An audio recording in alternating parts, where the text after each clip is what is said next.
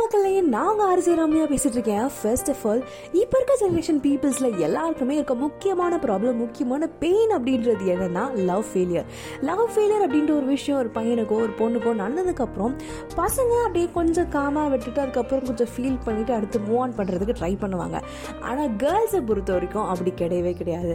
அதுலேயும் சில பேர் பாய்ஸ் அண்ட் கேர்ள்ஸ் எல்லாருமே சில பேர் என்ன பண்ணுவாங்க அப்படின்னா அந்த பர்சன் லைஃப்பை விட்டு போயிட்டதுக்கப்புறம் என்னோட லைஃப் ஃபுல்லாக எம்டியாக இருக்குது யாருமே இல்லாத மாதிரி இருக்கு இதை சுற்றி அவ்வளோ பேர் இருந்துமே நான் தனியாக இருக்க மாதிரி இருக்கேன் அப்படின்லாம் நிறைய பேர் சொல்லுவாங்க. அண்ட் நான் சொல்கிறதெல்லாம் என்னென்னா எத்தனையோ பேர் ரீப்ளேஸ் பண்ணிட்டு அந்த ஒரு பர்சன் நம்ம லைஃப்பில் இருக்கும்போது அந்த பர்சனை ரீப்ளேஸ் பண்ணுறதுக்கு வேறு யாராவது வரமாட்டாங்களா? அப்படின்னு நான் என்னதான் சொன்னாலும் அந்த டைமில் அந்த லிமிட்டில் நமக்கு எதுவுமே மண்டையில் இருக்காது.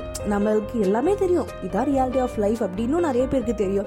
ஆனாலும் அதை அக்செப்ட் பண்ணிக்காம அதை ஃபுல்லாக டினாய் பண்ணுவோம். பெருசாக மெச்சூரான பீப்புள்ஸ்க்கு கூட இதெல்லாம் வந்து ரொம்ப ரொம்ப கஷ்டமான ஒரு விஷயமா இருக்கும். இருக்கும். ஸோ நான் என்ன சொல்கிறேன் அப்படின்னா உங்களோட பாயிண்டில் உங்களோட லைஃப்பில் கண்டிப்பாக இந்த பாயிண்ட் வரும். ஏதோ ஒரு சமயத்தில் நம்ம ஏதோ ஒரு பக்கத்துக்கு போகிறதுக்கு ட்ரை பண்ணுவோம். அந்த டைமில் மட்டும் நீங்கள் ஸ்ட்ராங்காக இருந்துட்டீங்க அப்படின்னா அடுத்து வர வர லைஃப்பில் உங்களுக்கு எல்லாமே ஈஸி ஆகிடும் ஸோ உங்களோட லைஃப்பில் எந்த ஒரு சுச்சுவேஷனையுமே கரெக்டாக யூஸ் பண்ணிக்கோங்க. அண்ட் எந்த ஒரு சுச்சுவேஷன்லேயுமே தப்பான முடிவு எடுக்கணும் அப்படின்னு மட்டும் நினைக்காதீங்க. So have a happy day எப்பயுமே சந்தோஷமாக இருங்க. சிரிச்சுக்கிட்டே இருங்க.